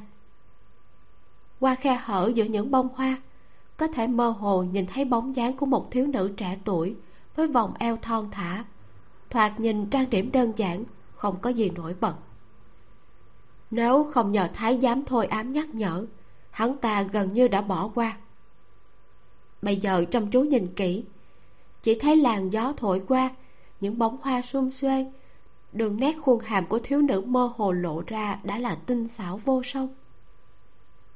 Bàn tay đặt trên bàn càng thêm mảnh mai, trắng nõn như băng tuyết. Vẻ đẹp của mỹ nhân ở trong xương không phải ở da. Lấy ánh mắt đã từng duyệt vô số mỹ nhân của ninh đàn, nữ tử như vậy hẳn là đẹp nhất trên đời. Thái giám thu vẻ suy mê của ninh đàn vào trong mắt không chút dấu vết nói. Vị đó chính là nữ tử được một nam nhân lỗ mãn trong quân đội nuôi lớn mà điện hạ vừa mới nói. Cổ họng của ninh đàn đột nhiên trở nên khô khốc, nhìn thái giám một cái. Thái giám trẻ tuổi lập tức hiểu ra, cúi đầu nói. Thần sẽ đi xuống sắp xếp. Ngô linh tê hoàn toàn không biết về những việc trên lầu quỳnh ngọc chỉ lặng lẽ làm nền cho tất cả các nữ khách oanh oanh yến yến. Nửa đường, hoàng hậu và một lão thái phi lộ mặt, đại diện cho các phu nhân và cung tần mỹ nữ hoàng gia. Trong lúc ánh mắt của hoàng hậu tìm kiếm quét về phía ngô linh tê ở góc xa nhất, ngô linh tê vội vàng cúi đầu giả vờ uống rượu, tránh khỏi tầm mắt của bà ta. Sau khi hành lễ, hoàng hậu đỡ thái phi rời đi các khách nữ thở phào nhẹ nhõm. Yến tiệc lại tiếp tục thoải mái. Yến hội khôi phục náo nhiệt như ban đầu. Tuế tuế, sao ngươi lại trốn ở đây để ta tìm một hồi?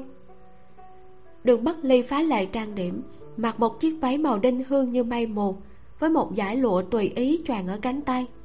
Nhìn ngô linh tê từ trên xuống dưới rồi nói, sao ngươi lại ăn mặc như thế này?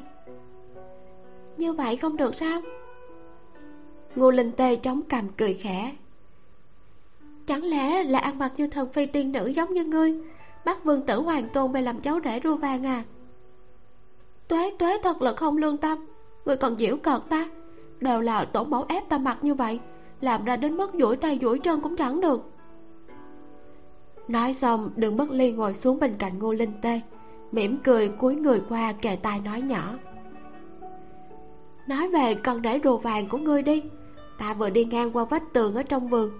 Tiết nhị lan đang tìm người khắp nơi đó.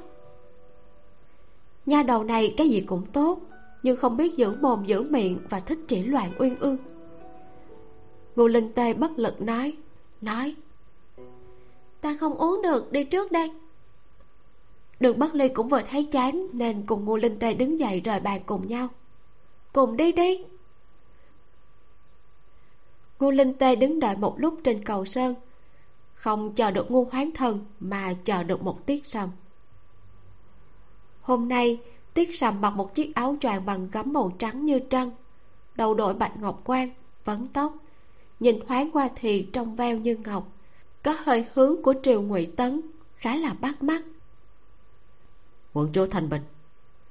Đầu tiên hắn cúi đầu lễ phép vái chào đường bất ly sau đó nhìn ngô linh tê. Trong mắt mang theo nụ cười dè dặt ấm áp nói. Vừa rồi thái tử điện hạ hạ lệnh muốn gặp a thần. E rằng sẽ không thể xong việc trong một lát được để ta đưa hai vị muội muội về nhà. Đôi mắt đường bất ly đảo một vòng giữa hai người nhếch mép nói. Các người nói chuyện đi nha ta đi trước. Nói xong nàng bỏ qua ánh mắt của ngô linh tê nhanh như chớp chạy đi. Ngô linh tê không cần cách nào khác đành gật đầu nói với tiết sầm vậy làm phiền sầm ca ca. Tiết sầm đi tới trước xe ngựa của ngô linh tê, thỉnh thoảng nhìn một cái. Hắn đã cố ý đợi bên cây cầu. Kể từ khi nghe đường bất liên nói, ngô linh tê đã làm cho hắn một đôi giày bằng da hưu săn được vào mùa xuân. Trong toàn bộ yến tiệc, hắn luôn ở trong tình trạng tinh thần vơi với chỉ hận mình không thể xuyên qua bức tường trong cung bay đến bên cạnh ngô linh tê. Tiết sầm cảm thấy trên đời này không có nữ tử nào tốt hơn ngô linh tê.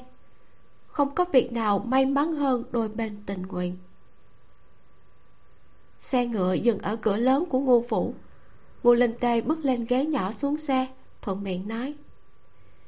Sam ca ca, nếu như không ngại, mời vào cửa uống một ngụm trà tiết sầm đoán chắc nàng đang tìm cơ hội để tặng giày, nên rất là mong đợi đáp được.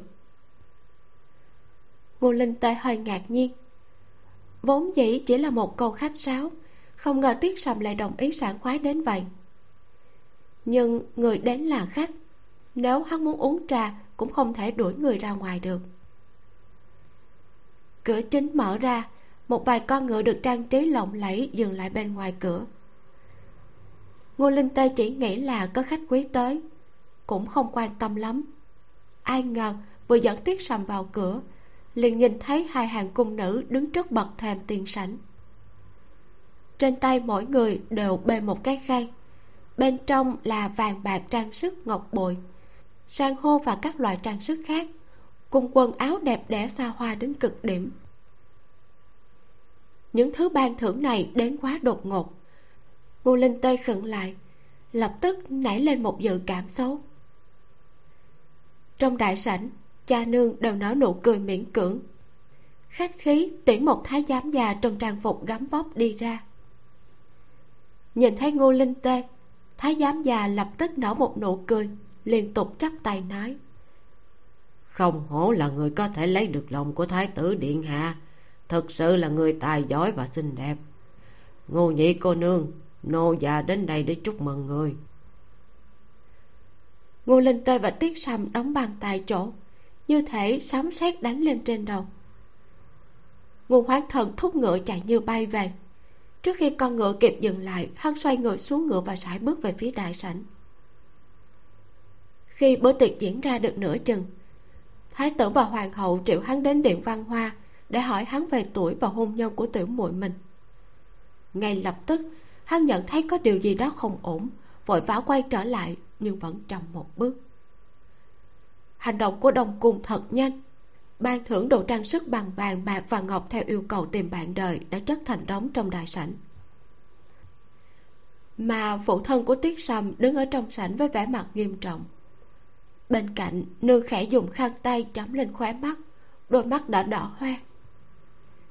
Bầu không khí áp lực không thể chịu nổi người duy nhất bình tĩnh lại là ngô linh tê. Hôm nay, nàng ăn mặc cực kỳ kín đáo, cũng chưa từng thể hiện nổi bật trong yến hội. Vậy mà vẫn bị thái tử lựa chọn. Chỉ có hai khả năng.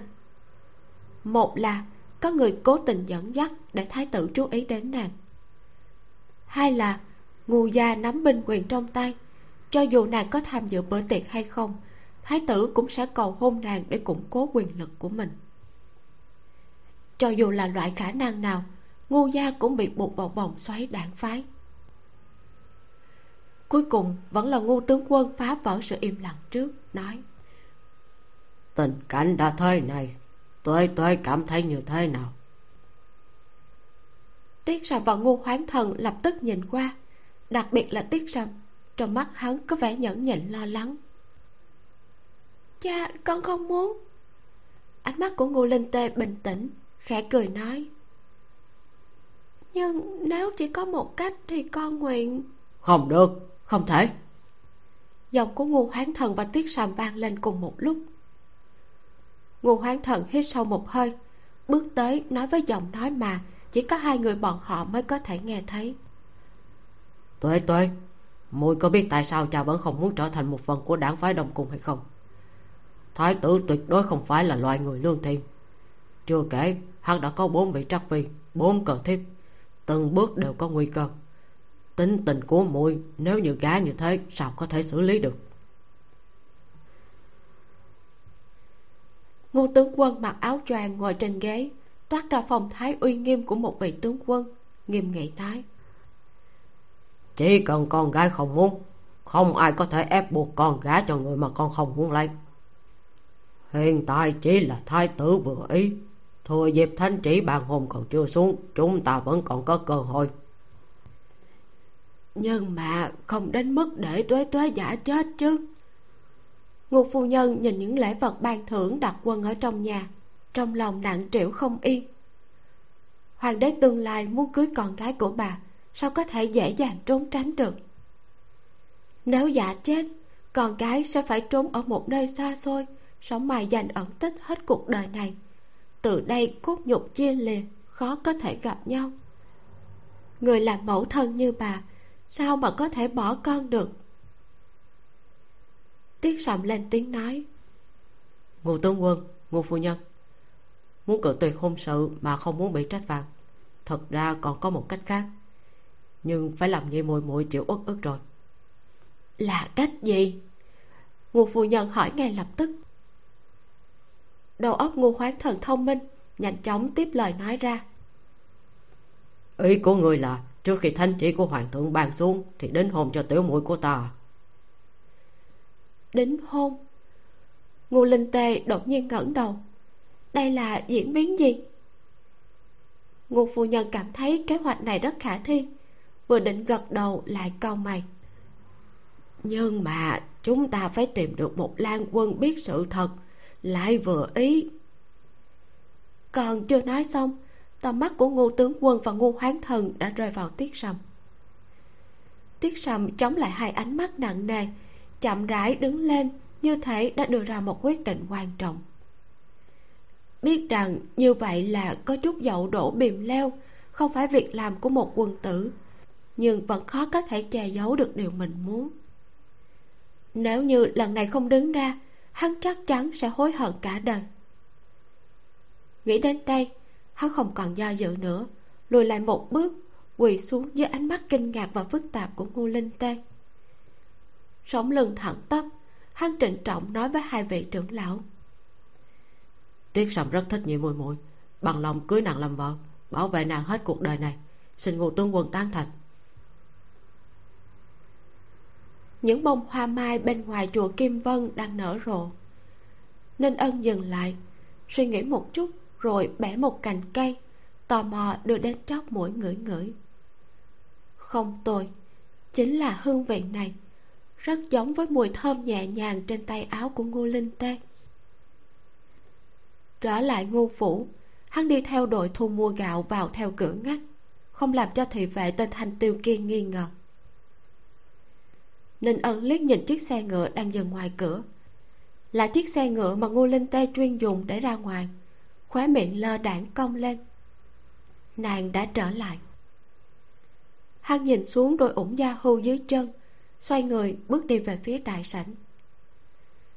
Thị tỳ nô tài biết hắn là hồng nhân trước mặt chủ tử, chỉ nghĩ hắn đang tuần tra an toàn trong phủ cũng không ngăn cản. Rẽ qua hành lang gấp khúc nghe thấy hai người hầu đang vẫy nước quét nhà thì thầm điều gì đó sau núi giả. Một người hỏi, người nói xem, nhị tiểu thư của chúng ta thật sự phải gả cho tiết nhị lan sao? Hơn phân nữa là vậy. Hôm nay người trong cung tới, tặng một đống đồ vật.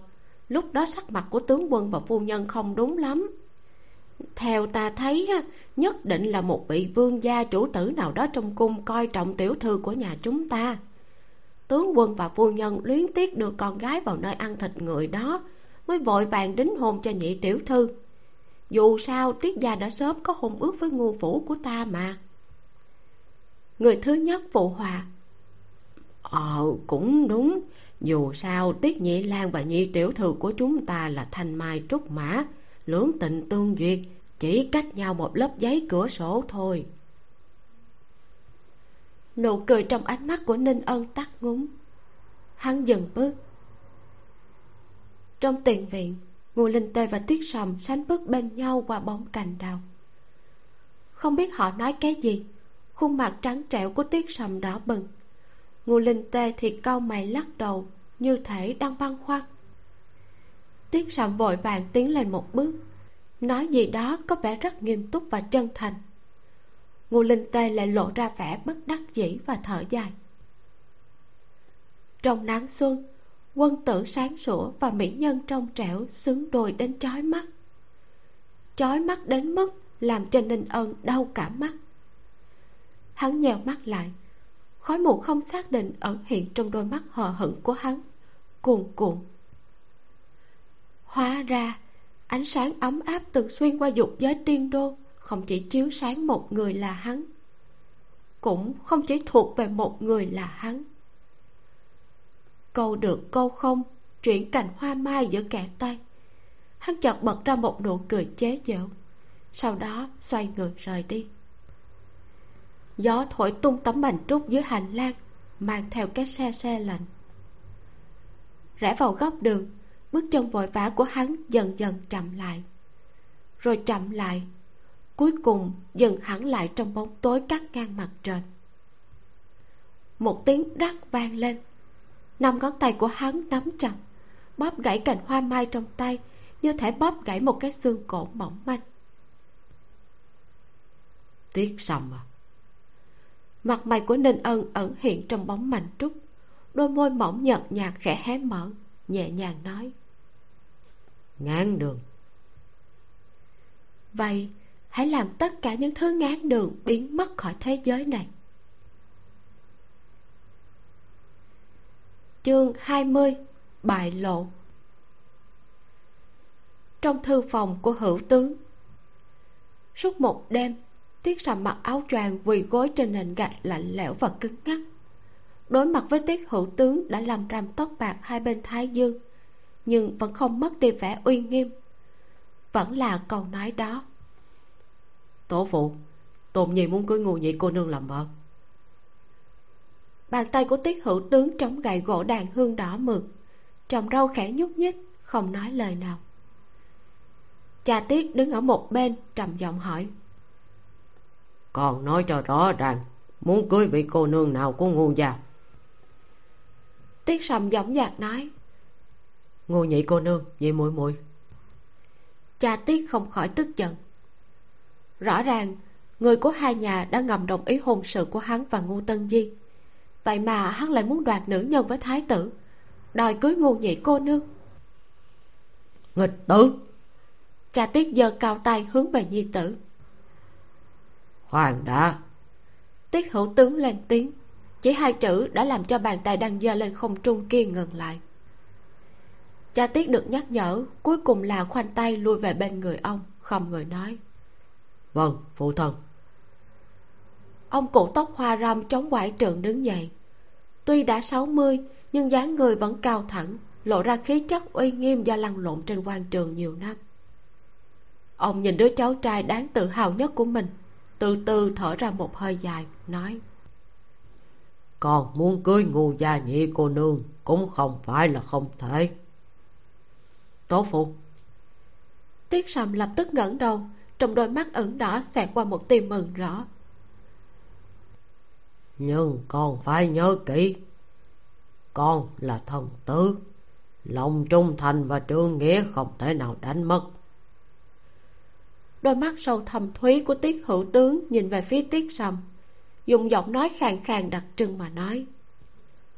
Nếu cưới nàng con sẽ thiếu thái tử điện hạ một phần ân tình nghe thấy lời nói của tổ phụ như có ẩn ý gì đó tiết sầm hỏi.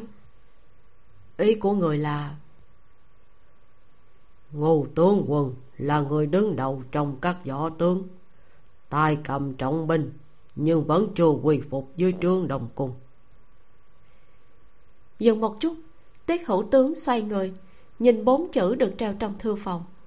Trung nhân ngay thẳng nói tiếp mấy năm gần đây, trong triều vẫn luôn có tình đồn phế trưởng lập ẩu nếu như kết thân với ngu gia, con càng phải tận sức để hai nhà cùng hợp tác phụ tá cho thái tử.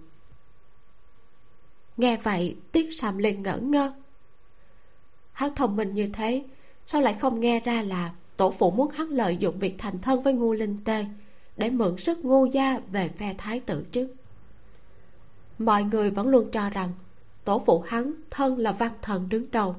Xưa nay nghiêm nghị đạm bạc, cũng không tham gia phân tranh giữa các đảng phái. Xem ra sự thật không phải như thế. Đây là hôn sự đã được tính kế từ trước.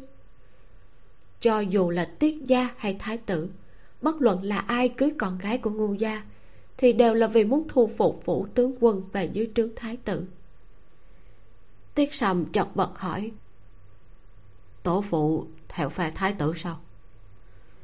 Tiết hữu tướng nói, có thể nói là vậy, mà cũng có thể nói là không phải. Nghiêm túc mà nói thì lão phu thuộc về phe bảo vệ chính thống, tôn sùng lễ giáo đạo nghĩa. Thái tử là trưởng tử đục thịt của hoàng thương là chân mệnh thiên tử trong tương lai. Đây là điều mà trung quân nên ủng hộ. Nhớ lại lời cự tuyệt của ngô linh tây ngày hôm qua. Tiết sầm siết chặt tay. Nhưng mà tiết hữu tướng nhìn về phía đứa cháu được kỳ vọng cao nói lời thấm thiết con ngẫm lại cho kỹ nếu như có thể làm được lão phu sẽ đồng ý hôn sự của con và nhị cô nương ngu già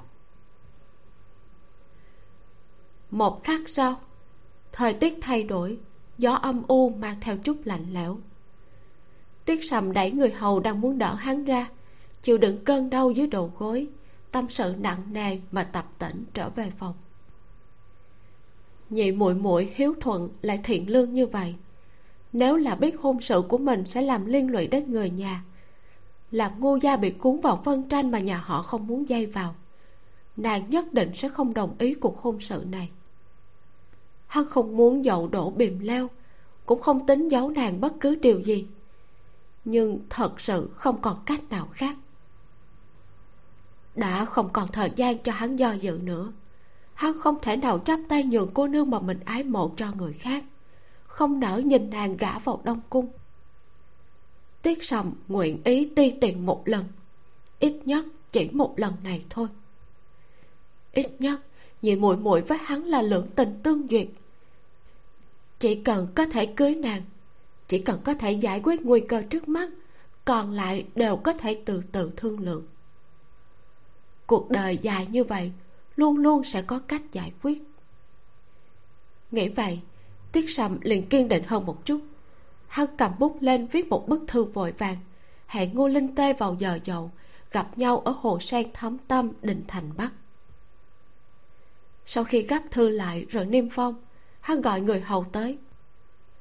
Mang phong thư này đến phủ tướng quân đưa tới tận tay của ngô nhị tiểu thư nhanh lên. Sắc trời âm trầm gió cuốn đi cành hồng đỏ thẫm ninh ân đã mơ một giấc mơ. Đây là lần đầu tiên hắn không mơ thấy giết chóc và máu tươi, mà là một mảnh sương mù mờ mịt. Những gợn sóng đánh tan vũng nước ấm áp.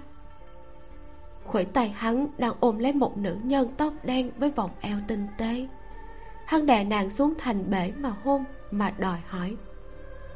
Đôi mắt hạnh long lanh, đôi môi nàng bị cắn đến tàn nhẫn. Giữa môi răng giao hòa bật ra những âm thanh rầm rì đáng thương. Cánh tay mềm mại như ngọc ôm lấy cổ hắn ướt át lại tinh tế. Nàng thì thào gọi vương gia. Hắn cắn mạnh một cái như trừng phạt liếm đi liếm lại viên trâu đỏ bừng như máu kia. Từ trong ao truyền đến giọng nói nguy hiểm của hắn. Ở nơi này nên gọi ta là gì? Vệ vệ thất tiếng nước chảy rào rào. Sương mù trong hồ lắc lư như gợn sóng, lộ ra một gương mặt như hoa như ngọc quen thuộc. Ninh ân bừng tỉnh, mở mắt ra. Trong lối đi bí mật dưới phòng chùa kim vân, từ trong bóng tối đen như mực, đột nhiên nhảy lên hai ngọn nến quỷ dị. Hắn bấm tay massage huyệt thái dương. Không rõ vì sao mình lại mơ thấy ngu linh tê lại còn bắt nàng gọi mình bằng cái tên nực cười đó. Xòe tay ra, để đầu ngón tay đặt lên mũi ngửi nhẹ. Hương thơm dịu dàng quyến rũ của nữ nhân trong mộng, dường như vẫn còn lưu lại trên đầu ngón tay hắn. Ngay cả xúc cảm trơn mềm mại trên da cũng. Trong chốc lát, thế mà ninh ân lại cảm thấy chuyện tình sự giữa nam và nữ cũng không dơ bẩn như hắn từng nghĩ nhưng chớp mắt sau đó, ý niệm này liền biến mất như sóng biển trôi đi. Thay vào đó là sự thâm trầm và lạnh lẽo càng sâu hơn. Cảm giác này đã trào lên ngay khi hắn nghe tin ngô linh tê và tiết sầm đính hôn hôm qua. Nhớ đến hình ảnh bọn họ tương thân tương ái với ánh mặt trời đâm vào mắt hắn, làm cho hắn đau đầu suốt một đêm. Điện hạ tha mạng! Chợt có tiếng nữ nhân thê lương kêu thảm thiết kéo suy nghĩ của hắn trở về. Ninh ân nâng mí mắt. Trên mặt đất âm u ẩm ướt là một nữ nhân đang quỳ một cách chật vật. Từ bộ quần áo được cắt may tỉ mỉ trên người nàng ta, có thể nhìn ra, đây hẳn là một cung nữ có địa vị khá cao trong cung. Trên người nàng ta không có một vết thương nào cả, thế mà ngay cả sức lực để đứng lên cũng chẳng có trên khuôn mặt trắng bệch đều là mồ hôi lạnh, giống như mới được vớt ra từ trong nước. Tay trái của chiếc kích bọc băng gạt trầm lặng đứng bên cạnh hắn. Bên cạnh còn có bốn năm tên thuộc hạ đang run rẩy.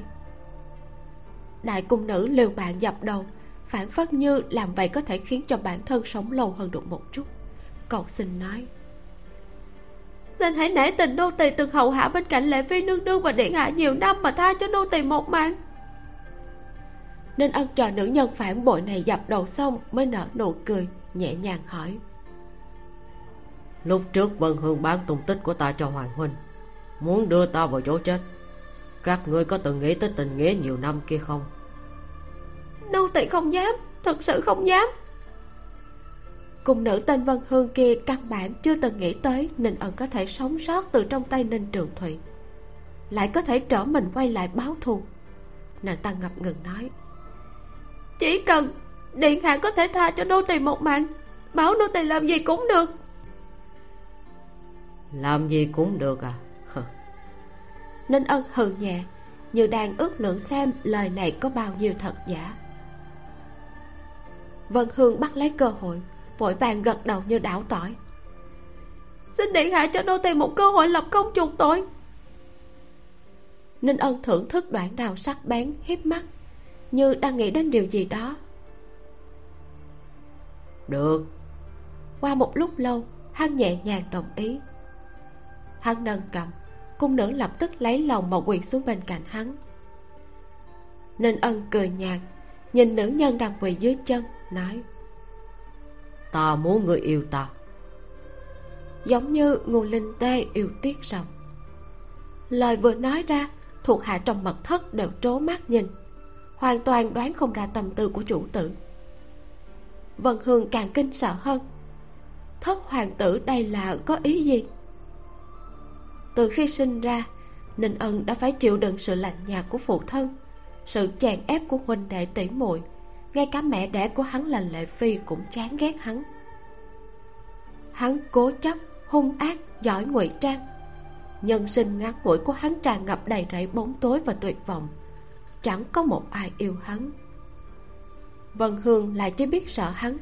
Thật sự không có cách nào để yêu hắn cả. Nhưng nàng ta muốn sống, chỉ có thể căng da đầu, duỗi tay. Đầu ngón tay run rẩy, nắm lấy xiêm y vạt áo của hắn. Cầu hoang, có lẽ là yêu nhỉ? Các nữ nhân trong cung đều làm như vậy. Ngay khi đôi tay kia vừa chạm vào đôi ủng già của hắn ánh mắt của ninh ân liền bỗng chốc lạnh xuống. Hắn lạnh lùng nói. Không phải như vậy. Tay của ngô linh tê rất ấm. Dù nàng có sợ hãi như thế nào thì trong mắt nàng vẫn luôn trong suốt sạch sẽ luôn lấp lánh ánh sáng. Hoàn toàn không giống nữ nhân trước mắt. Vừa giả dối vừa tục tiểu ánh mắt trầm đục không có một chút ánh sáng. Chỉ có ngô linh tê mới có thể chỉ có nàng mới có ánh mắt như làn nước mùa thu. Cuối cùng ninh ân cũng hiểu ra điều này. Vân hương vừa mới đụng tới góc áo đã bị ném xuống đất. Nàng ta thét lên không thể tin được mà nhìn thiếu niên trước mặt đột nhiên thay đổi. Người quá bận. Đôi môi nhạt màu của hắn buông ra từng câu chữ lạnh lẽo. Còn người của vân hương rung động run rẩy nói điện hạ ta có thể xin điện hạ cho nô tỳ một cơ hội. Ninh ân nâng một đốt ngón tay thon dài lên ra hiệu cho nữ nhân im lặng. Hắn nói ngươi nên cảm thấy may mắn là ta không giết nữ nhân. Vân hương sửng sốt. Ngay sau đó trong mắt liền lóe lên tia hy vọng. Ngay khi nàng ta cho rằng mình đã thoát được một kiếp thì ninh ân đột nhiên dựa vào ghế cười ha hả. Hắn cười đến lòng ngực rung lên nhưng trong lại không hề thô lỗ ngược lại còn lộ ra một loại tao nhã như dễu cợt mọi thứ. Nhàn nhạt hỏi có phải ngươi nghĩ rằng ta sẽ nói như vậy đúng không? Âm điệu lặp lại của hắn làm vui sướng trong mắt của vân hương hoàn toàn vỡ vụn và trở nên ảm đạm. Nàng ta biết rằng mình sẽ không sống nổi bên trong cặp mắt hấp hối kia lại tràn ra hận ý như lửa đốt. Sẽ không có ai yêu ngươi cả. Giọng điệu của vân hương như khóc như cười mà nói ra lời nguyền rủa ác độc nhất thế gian. Giọng của nàng ta thè thé. Ngươi chỉ có thể bị vứt bỏ, bị phản bội bởi vì ngươi là một tên ác ma. Tiếng bác chửi đột nhiên nín bặt không ai thấy rõ động tác của ninh ân vân hương mở lớn mắt thân hình mềm như bông ngã xuống đất và không còn hơi thở. Ninh ân đạm nhiên di chuyển lưỡi dao nhìn vài tên thuộc hạ đang đứng xung quanh thu lại ý cười nói ai bị vân hương xúi dục phản bội thì tự mình đứng ra ta có thể tha cho hắn một mạng. Trong đó có hai người thay đổi sắc mặt liếc mắt nhìn nhau đồng thời xông về phía ninh ân cái chết của vân hương bọn họ đều nhìn thấy trong mắt. Thất hoàng tử mà thật sự chịu tha mạng mới là lạ. Còn không bằng bắt lấy cơ hội xông lên. Nhưng vừa mới bước lên một bước, trước ngực của hai người đột nhiên thấy lạnh. Hai thành đoạn đau đỏ như máu đã cắm vào ngực của hai kẻ đó, đóng đinh trên tường mật thất. Bọn họ thậm chí còn không kịp kêu lên một tiếng đã trở thành hai cái thi thể. Ninh ân xoa ngón tay, xoay người trừ chiếc kích. Những người còn lại lập tức quỳ xuống mồ hôi tuôn ra như mưa nói. Tuy chức thời sống chết đi theo điện hạ. Trợ giúp điện hạ hoàn thành nghiệp lớn. Đứng lên đi. Nói sai rồi. Quỳ làm cái gì? Ninh ân chậm chậm nói và xoa xoa ngón tay. Nghiệp lớn hay nhỏ đều chẳng quan trọng. Chỉ cần các ngươi đừng làm vướng chân ta là được trên bậc thang chảy xuống một vũng máu đỏ thẫm. Hắn nhíu mày nâng ủng. Cẩn thận mà bước qua vũng máu kia. Bước chân nhẹ nhàng di chuyển trên bậc thềm đá. Điện hạ. Chiếc kích lưng đeo trọng kiếm đi phía sau hắn trầm giọng nhắc nhở nói. Trong kênh truyền ra tin đồn nói trong buổi đi săn mùa xuân ngu nhị tiểu thư bị kẹt trong sơn đông một ngày một đêm cùng hắn nhìn về phía hắc y thiếu niên trước mặt nuốt nước miếng mà nhỏ giọng nói. Cùng gian díu với một tiện nô có cần thuộc hạ chặn tin đồn này hay không? Vì sao phải chặn? Thiếu niên lộ ra ý cười nhẹ nhàng hỏi ngược lại. Như vậy không phải càng tốt hơn hay sao? Trong mắt chiếc kích lộ ra kinh ngạc. Hắn còn tưởng rằng chủ tử muốn mượn hôn sự này để hành động mà xem ra hắn càng muốn tự mình cưới ngu nhị tiểu thư lời của vân hương nói trước khi chết còn văng vẳng ở bên tai. Chiếc kích nhất thời không biết nên đồng tình với vị cô nương ngu gia hay là nên lo lắng cho chủ tử. Hắn ta lựa chọn im miệng không nói. Đi ra khỏi mật thất, mưa phùn hơi lạnh rơi trên mặt hắn, nên ân dừng chân, ngẩng đầu nhìn bầu trời ảm đạm. Hắn khẽ thì thầm, trời mưa rồi kết thúc tập 4 từ tập này đã bắt đầu xuất hiện các đảng phái trong triều rồi, và đương nhiên là ngô linh tê cùng với gia đình ngô tướng quân, cho dù không muốn thì cũng không thể đứng ngoài vòng tranh đấu này được. Ngô linh tê bị thái tử nhìn trúng, mà tiết sâm thì lại muốn cưới nàng. Chuyện hôn sự này quả thật là rắc rối, sẽ được giải quyết như thế nào đây? Ngô linh tê sẽ làm gì và ninh ân sẽ làm gì? Bật mí với bạn là diễn biến của truyện làm mình khá là bất ngờ, khác với tưởng tượng của mình. Hãy đón nghe tập tiếp theo để cảm nhận xem bạn có cùng suy nghĩ với mình hay không nha. Tập truyện hôm nay kết thúc tại đây. Nếu bạn bắt đầu thấy thích bộ truyện này rồi, thì hãy chia sẻ cho nhiều người cùng nghe để ủng hộ tinh thần cho mình nhé. Cảm ơn bạn rất nhiều. Mình là vi miu, xin chào và hẹn gặp lại trong tập sau.